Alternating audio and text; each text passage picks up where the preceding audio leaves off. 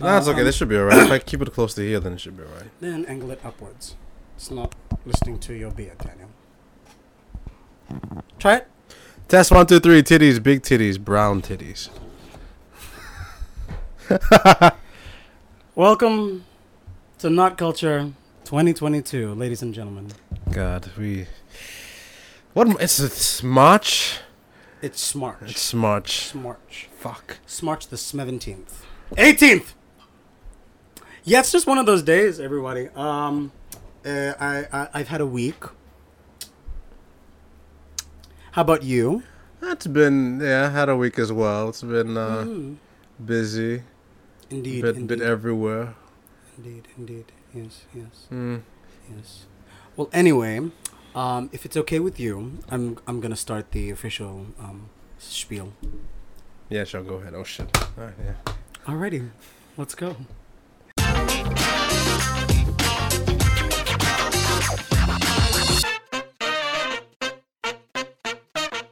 Howdy, folks, and welcome to Not Culture, the podcast about everything but culture. I'm your host, Godfreyman Captigao, joined by my co-host and um, polished or getting better learn driver, Daniel Levi. Um, Hey, I like yes, that. Yeah. Daniel, how how have you how have you been this week? Ah, busy on the road a lot. It's been hectic. That's good. A lot of uh, runs that didn't turn into anything, but all good. I think it's raining slightly outside. Oh, that's nice. Bit of um, what's it called? Sun piss piss, as Yeah. I call it. Like the sun's out, and yeah, the rain's yeah, the coming sun's down. up or rains out. That's a really good mix, though. Yeah, you know, sun on your skin, getting that Mm. good vitamin D, and it's just water from the sky that's getting you wet. You know, I think that's a good mix that everyone should get. You know, every now and then we all we all need some um some wetness and vitamin D in our lives. But have you noticed that you know on every day that we've done a show, it's rained? N- oh, it's very overcast. Well, the sun. Well, sun's out now. And it's rained. Yeah. Hmm. Our entire final weekend, it rained. Our, our entire oh Saturday. my god! Yeah. Jeez. Yeah, sorry if anyone doesn't um doesn't know. We're, we're talking about the show that we've been doing at the Mosby Arts Theater called Bottoms Up, which is an adaptation of a show um, from 2017, if I'm not wrong, uh, by the name of Something Rotten Mhm. that we've been putting up at the Mosby Arts Theater over the last three weeks. I'll say comfortably. Yeah. Yeah, yeah, because this would be the third technically, even though we didn't know that we'd have an encore show performance tonight. Right. Tonight. Yes.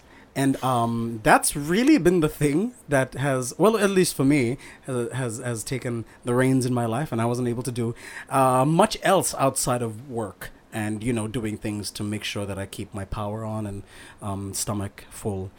Um, you know, just I'm still Mm. trying to get back into the fasting thing, which is nice.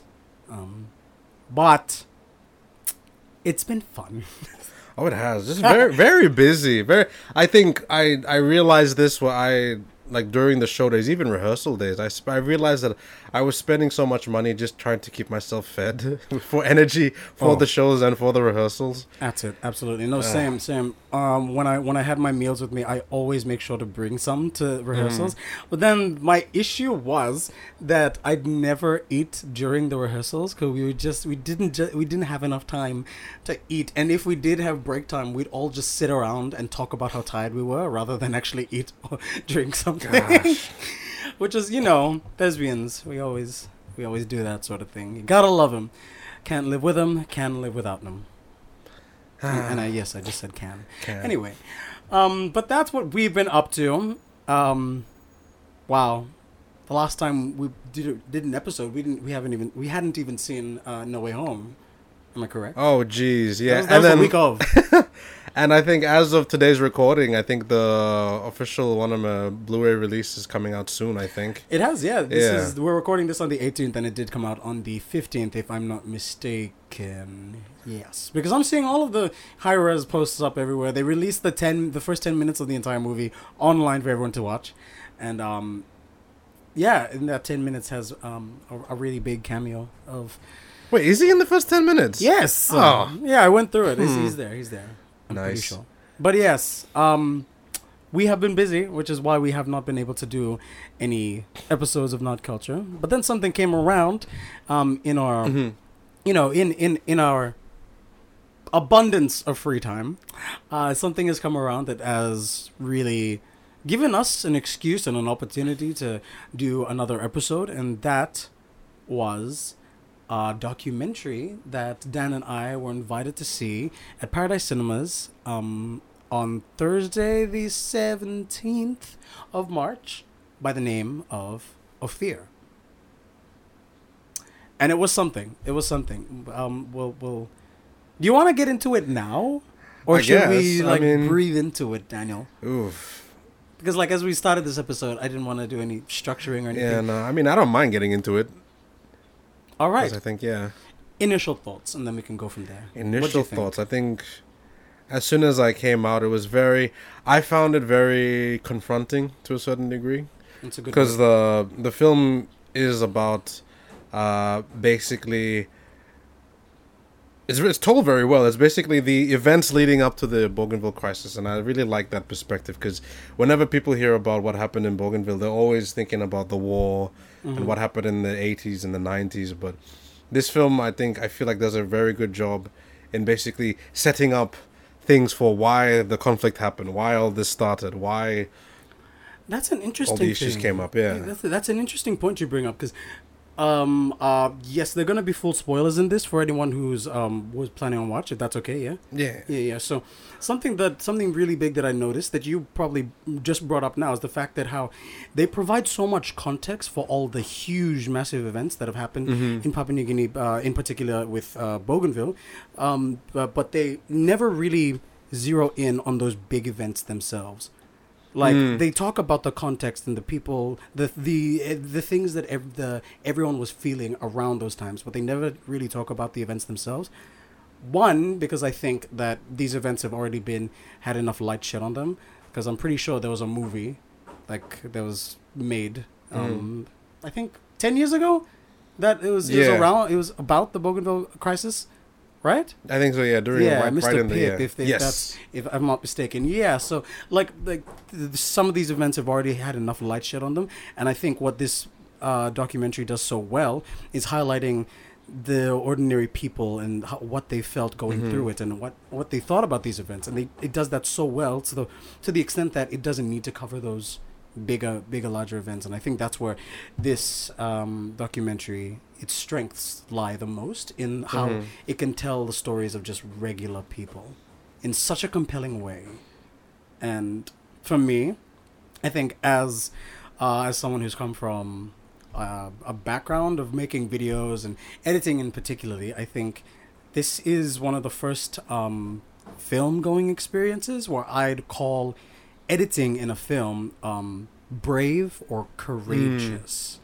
Um, and I, I think that's that's that's a testament to how much patience there is uh, in telling this story. It's like like for context, I'd, I'd want to throw up some of the other documentaries that have been locally produced here that I've seen and how when you watch those there's there's sort of a sense of it's you know something's pushing this thing to be made. It's, it, it always seems to find the it, it always there, there always seems to be like an external force outside of actual filmmakers attached to it. And um like for example sponsors or other producers that don't really have a creative say in it but they just want you know oh hey we need this thing out by you know in a month. Mhm. Go get them. Um, no, but with this, you can tell that um, in just just by virtue of the, na- the the editing, for me, it stuck out that these guys took their time to tell this story, and the amount of polish that com- the amount of polish that comes with that when you give an artist time to tell the story that they want to tell, it shows through this, and I really hope. I mean, no, the shitty thing is like when I when we're like regular people, regular people who don't really uh, dive into filmmaking as much as you and I. do. Right. They won't notice these They're not things. gonna notice this for shit. But it's it's the people who spend so much time doing this. Like I literally have been doing this every day for the last six seven years.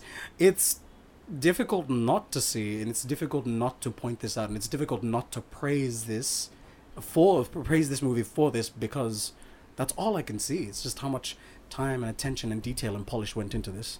Because, like, just I want to ask you, how long do you think it took them to make this? Oh gosh, just looking at it, it looks like a couple looks like a couple of months. But in terms of how long the production was, like from beginning to end, Mm. ugh. I am I am unclear on when they started filming, because at this because uh, uh, for context, when the actual filming was, I think when the set is this is before the referendum. This is before Mm-hmm. Yep. the Bougainville people voted for Mhm. the independence. I think that was like the last bit of filming. That, Mm. Like you know, um, it's the last bit of principal photography that they would do. Right. Principal photography. Principal photography being when the crew has to go out to gather actual um, B-roll, A-roll for the whatever it is for the project, right? So that felt like that was the last thing that they did.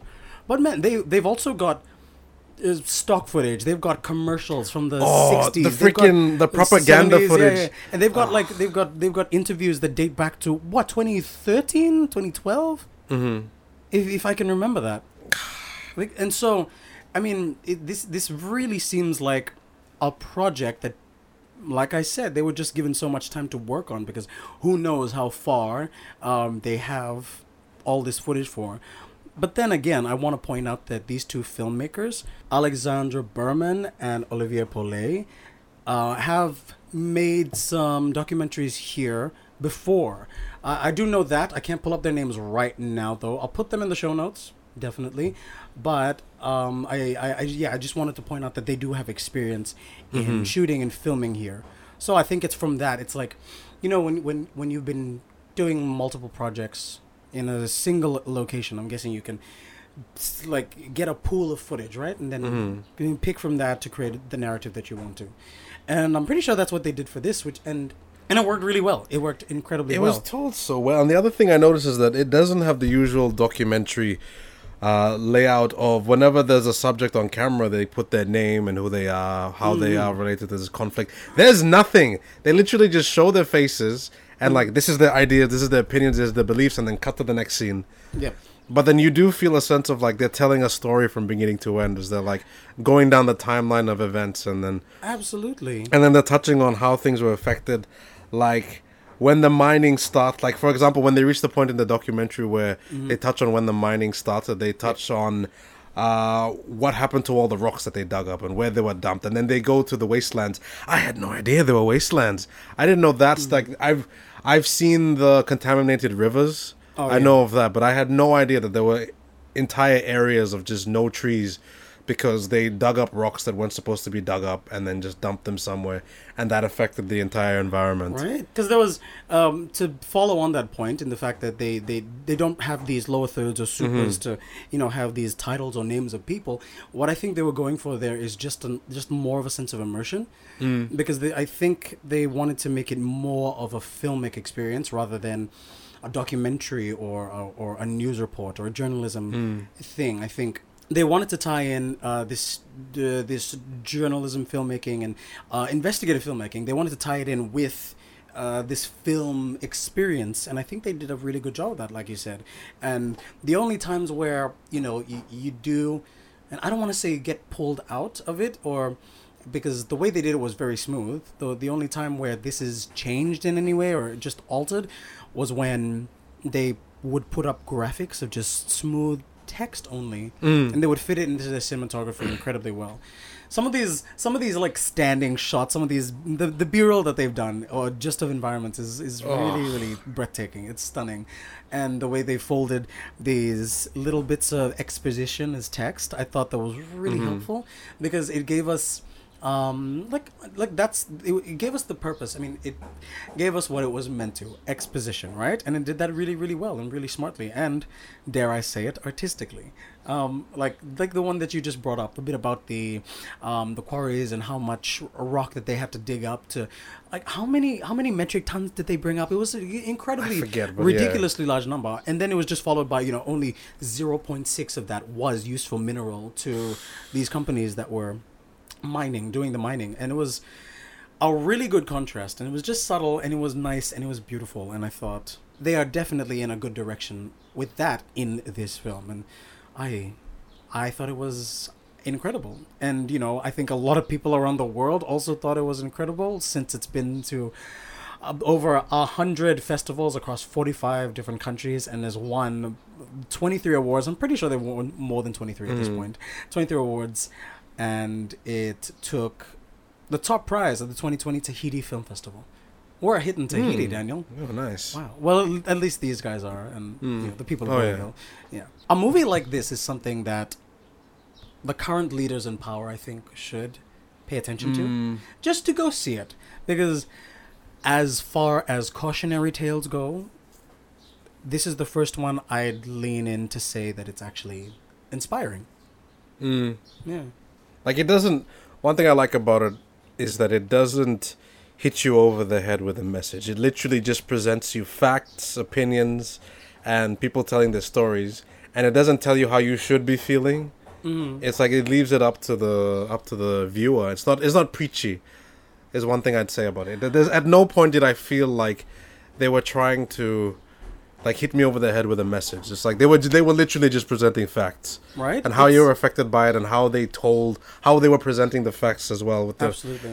with the uh, what's it called cinematography and how they the shots Yes. and the lay ah everything was just And I mean, and if you come from a journalism background, Daniel, I think for anyone listening Mm-hmm. who has that background would understand that when, with something like this, when, I mean, on paper, it's basically a news piece, right? Mm-hmm. I mean, that should be what most documentaries are. They shouldn't be, they, they shouldn't be trying to sway you in any direction. They should be just g- giving the facts. And that's what this movie does, and it does it really well. In, in fact, I think the only thing I think it does when it falters, I guess, in trying to be unbiased is, um, I mean, I don't even know if it was trying to do that, honestly. Mm. But it, it, but there are moments where the the documentary hits extremely hard, and it does get emotional at points, but it's it it does so without any. And I say this be, like being an editor, it does so without any interference from the filmmakers themselves Mm. outside of these filmmaking techniques because in documentaries that i've been a part of here you, you you see so much of this stuff where the filmmakers behind it the editors the directors the writers they sort of tell you the story Mm-hmm. which I think there's nothing wrong with if you're trying to lead people in a certain direction. But with something like this, when you want to tell the story of someone else or tell other people's stories, it's it's good to let the you know the people themselves do the talking, and that's all that this Yeah, does. yeah. like it literally is. The only time we hear a voice.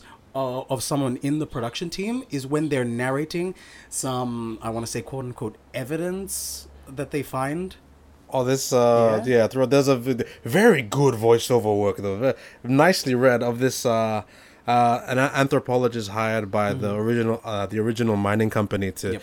Uh, his thoughts on how he thinks the company should do uh how the he thinks the company should handle the situation how what they should do to sort of sway the local people in their favor and it's just oh it's it's done it's read so dramatically and the music and ah it's it's just great it's just done so well No, yeah, dramatic is one word I'd say to describe it, but another word I'd say to describe it is also incredibly cold. mm, very clinical very yeah, cold, clinical, and I.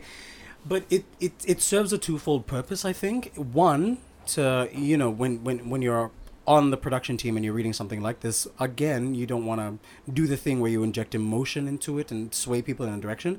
But it mm-hmm. also it it it sort of creates the character of that anthropologist mm-hmm. who is reading through and but this is his words he's writing them down right? And it sort of creates that character and helps you understand who he was as a person as this guy who was sent by those mining corporations to uh, adjust and or not not adjust observe Mm-hmm. the local population and um what did he say and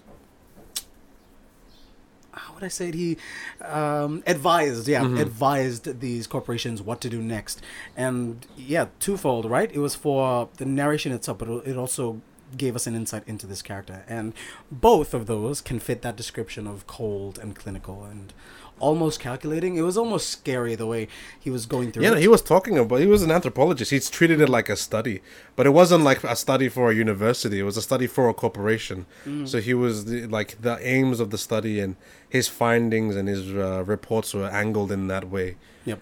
So I think I think that's why it felt cold because it's not. He wasn't doing this study for academic purposes. It was for how can this company sway the locals. That's basically why Basically, it, he was right? sent in. Yeah, yeah, and like when you're dealing with a company this large, I think it's depressing, but it, when you're sent to do something like this, the only thing that you know matters with that is money, and money has no feelings. Money doesn't care about you. Gosh, Sadly, I, I did like the. There were some shots where they intercut. I guess the positive, the, the positivity in the propaganda, the promo propaganda for the mine, Ooh. And then they'd intercut it with like how the place looks now, Mhm. how damaged the environment is now. Oh, That's now that is a really good example of like the filmmakers pushing that uh, idea of how this has affected the actual people um, living in Bougainville now, without you know ever having to make an appearance on camera or say something on camera. Like that is peer editing, and as an editor myself, that's to, that blew my mind at how you know it's it's almost pushing into satire, right? How they're how they what was there was there was one clip where Uh this local there was an old a, a local guy asking no no no no not not the old man. The one who was like, Do you think we're moving too fast or something? And then it immediately cuts to like this truck like speeding around the mountain way. I was like, was that on purpose or I don't know, but Probably, it's just yeah. ah the, the editing. The editing in this was so good. It was, it was, and that's like I go back to my earlier point of how this this editing is like like how I describe it is brave, courageous, it's patient, because you get a sense that these guys just had the time to sit through this themselves and edit this the way that they wanted to. They didn't have to show this to to an investor and say, "Oh, hey, do you like this?" And then the investor would have probably been like, "Uh, I, don't, "I don't like this. This guy's face is is, uh, is on the frame for too long. We couldn't even see, see his face. I don't know why I sound like Trump, but we, we don't we can't even see his, his face properly." Um, I mean, you know, it's it's it's amazing what they did with it and it shows through. I mean if you are an editor and you're hearing about us talk about this movie can you go see this movie and just like talk to everyone else talk to us about what you thought of its editing in particular? Because to me uh, it it wins as an edit as an edit. Um, uh, it's also really cool that I, I noticed in the brief that we were given for this, um, the same one of the directors, uh, his name Alexandra Berman. He also did the edit for this. Mm. I, I saw. I saw. So, I mean, as someone who writes, directs, and edits, it's that's like you know the holy trinity. You want to do all of those things yourself. Unless you like the, the only reason I'd give an edit to someone else is to take something that I've seen and put it into their perspective. Mm. But if it's all you, you, you every step of the way, it's just, I mean, it's a little vain, but it also creates some incredible art, especially if you've been Oh, doing it for so long. Yeah, And it shows. It shows. absolutely. And I know I keep going back to this, but I just want to bring up just how patient and how how, how some of these just like, like like with the example I said how they just let some cuts play out. They let some of the shots that they got of people um, during interviews, people giving speeches. They let that play out. They let them cry. Uh, uh, just out, out on uh, while they were being recorded on stage, wherever, wherever they were, and the um, the impact that that has to someone who is paying attention, who's given some, who's given all of their, you know, a- attention, and and and, and who's basically got their claws in something so deep. Like, that might be to each his own, but that hits hard. At least for me, it did. And that's one of the things I thought about it, and you know, it lends itself to um, also, this, as an example, it lends itself to be the thing that I'd call about this being brave and courageous. It does its own thing without asking to have permission from anyone else. And I think it delivers on that. But for you, I want to ask, Daniel. I mean, just one thing on the top of your head, whatever's on your head right now, what's your favorite thing about this movie? Go!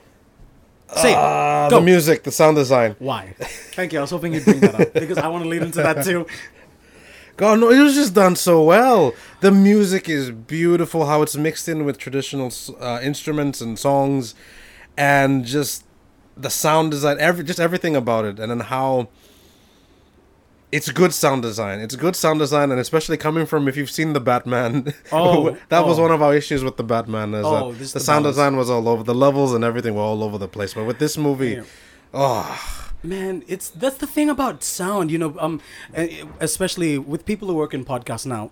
We try to take sound really, really seriously, and we've, and I mean, this is something I've known for a long time. But like, if you have terrible sound in a video, people are gonna get immediately turned off because they can deal with shitty shots and shitty editing and just bad um, graphics and bad visual effects. But as soon as you have this consistent bad recording of people, they would they would rather just not. And that's when you take in um, something like this this documentary. I want to say that a lot of people just really won't uh, notice how good the sound design and the mixing especially is for this film because holy shit is this smooth. Oh my gosh. There were so many instances where i just kept on wondering. It's like how the hell did they get this sound this Yeah, crisp yeah, no, yeah. this clean? And I could barely see anyone. They weren't wearing no- lavs no or anything. I think there's there's one scene where I noticed someone was wearing a lav, but I mean they were obviously using like a, a, a boom with a dead cat that was probably worth like five thousand U.S. dollars or something because it gets Oh. through. And that's the thing about sound. If you don't uh, say anything about it, if you if you don't have an opinion about it, it was probably fucking flawless. Mm-hmm. And if you do have something to say about it, it was shit. That's that's the thing that people won't really understand with sound design, sound mixing, and uh, uh, well, yeah, sound design and sound mixing in in in documentary or in a film because it's invisible. You you, you don't want to pick it up unless it's worth picking up to complain about.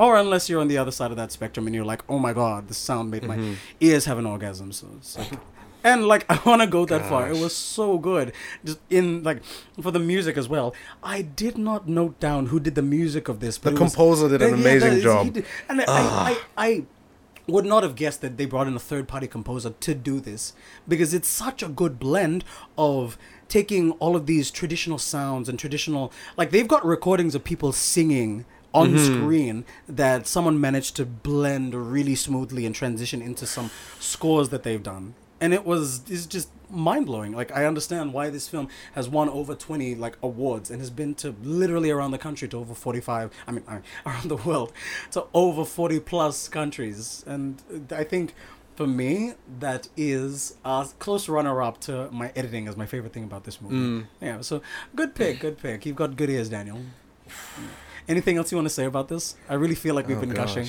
Well, I don't know. I guess the way I love how this did handle the themes because there's a lot of heavy themes, but it's not. It never gets brutal with what it shows on camera.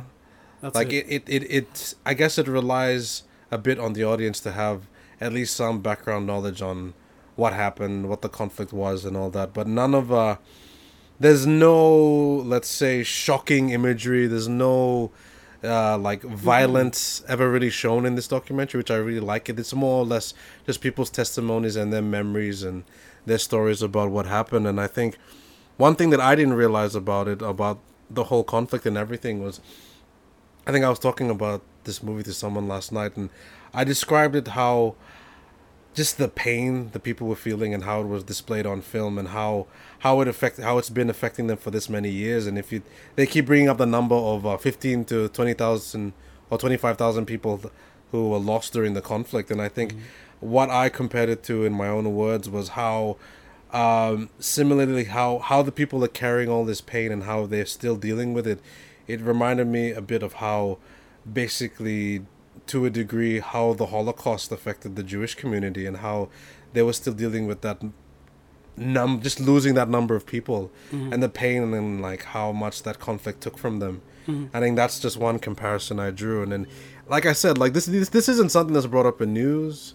The pain like we see them I think throughout the documentary there were several times when there's different memorial ceremonies that they were holding about. And then just just raw footage of people on stage talking about the people they've lost and testimonies of how this is I lost my husband, I lost my brother, I lost my um, father like people just talking about how much the conflict hurt them and then like I said earlier whenever we hear about the conflict, that's all we ever hear about. Like, oh, the conflict happened because of the mine. But then I love how this film, beginning, like, it chronologically sets up a timeline of how this is what happened. This is when the mine step first, uh, like, step foot in the country and how they affected everything. And it was just.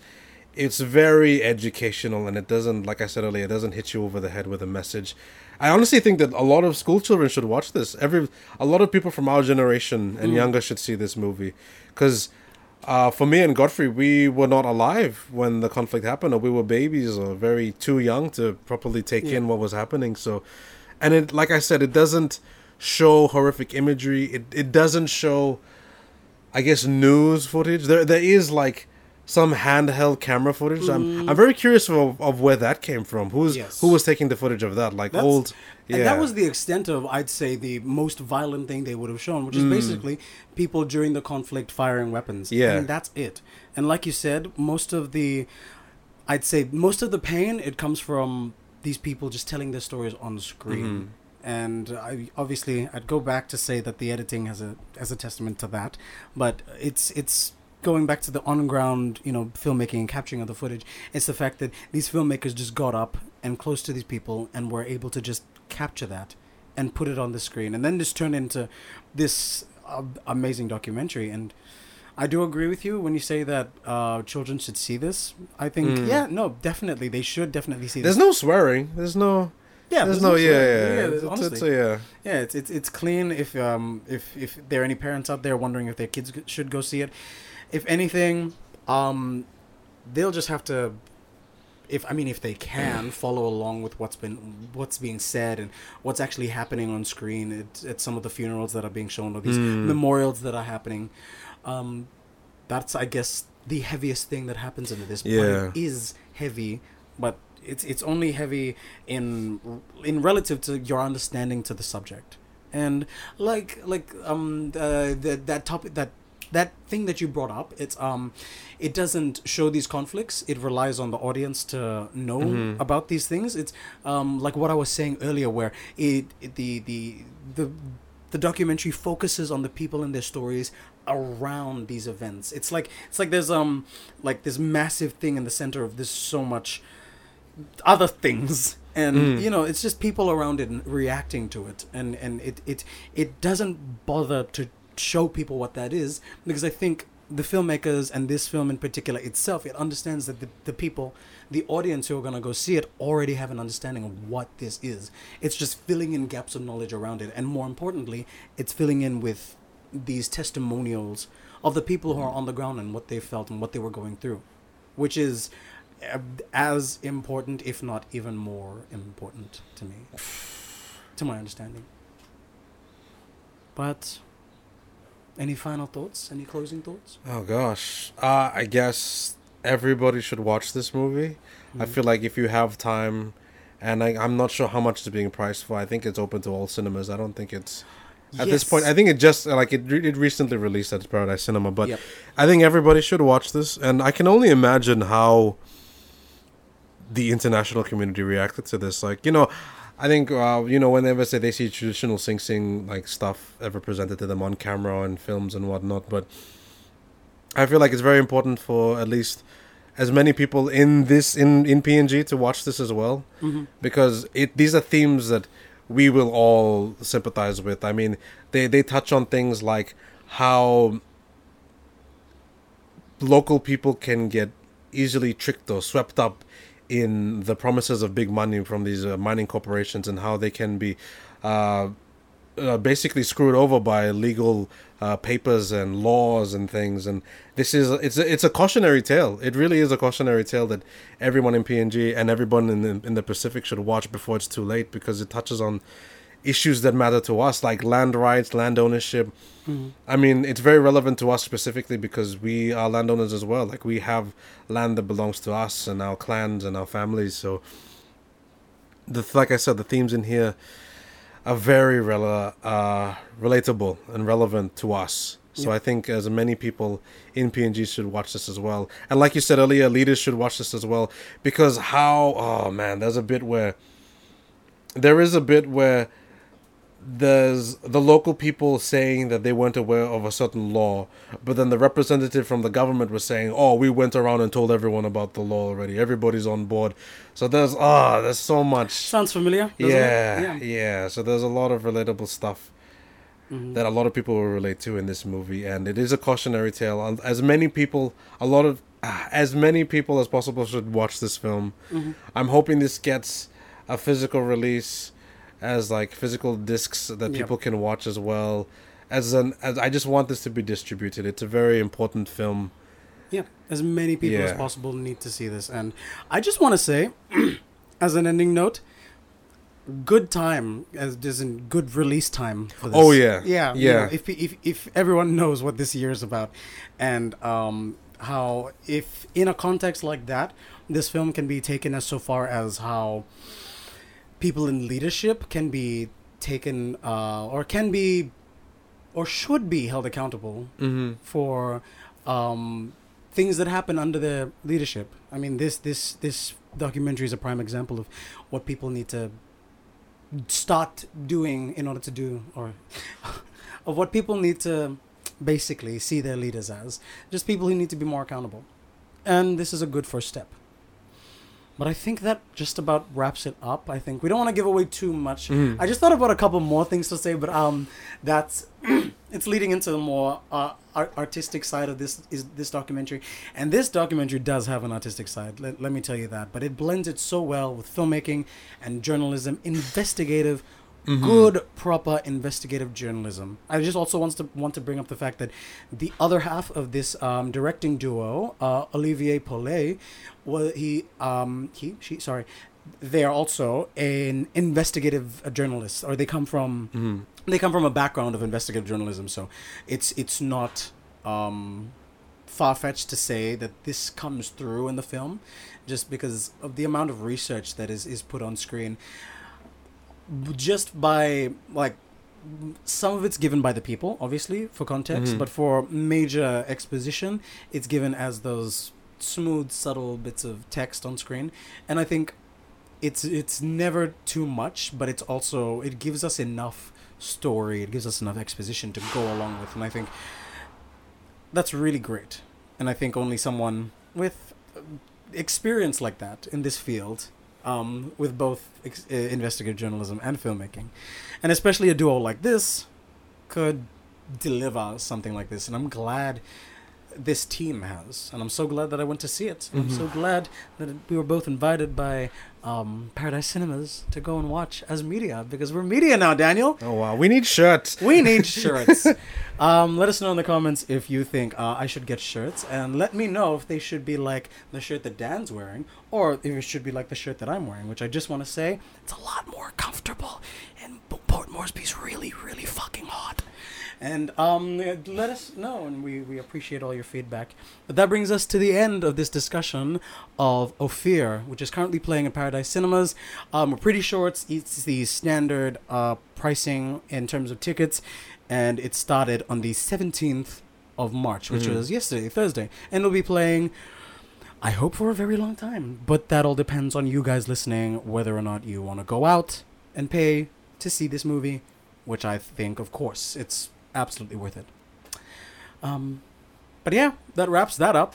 Dan, any closing remarks? Anything you want to say? It doesn't have to be completely related to the film. If you want to touch on anything, if you want to just like Uh, chill and tell our viewers how much you've missed them. I mean, I guess you know it's been a while. This is our first episode of the year. this is our first. This is our first episode Ah, of gosh, the we should have.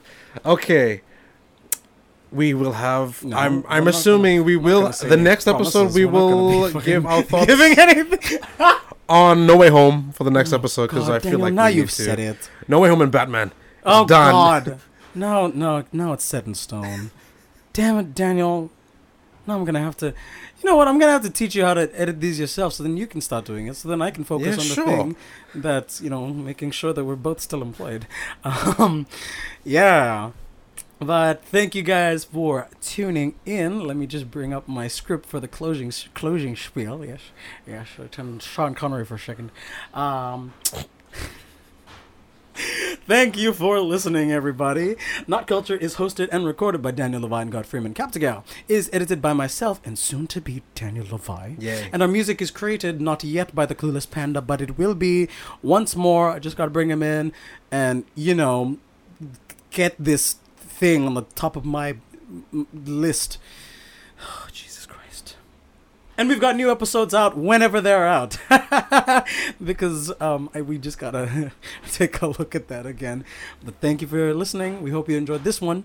And we will see you all next time.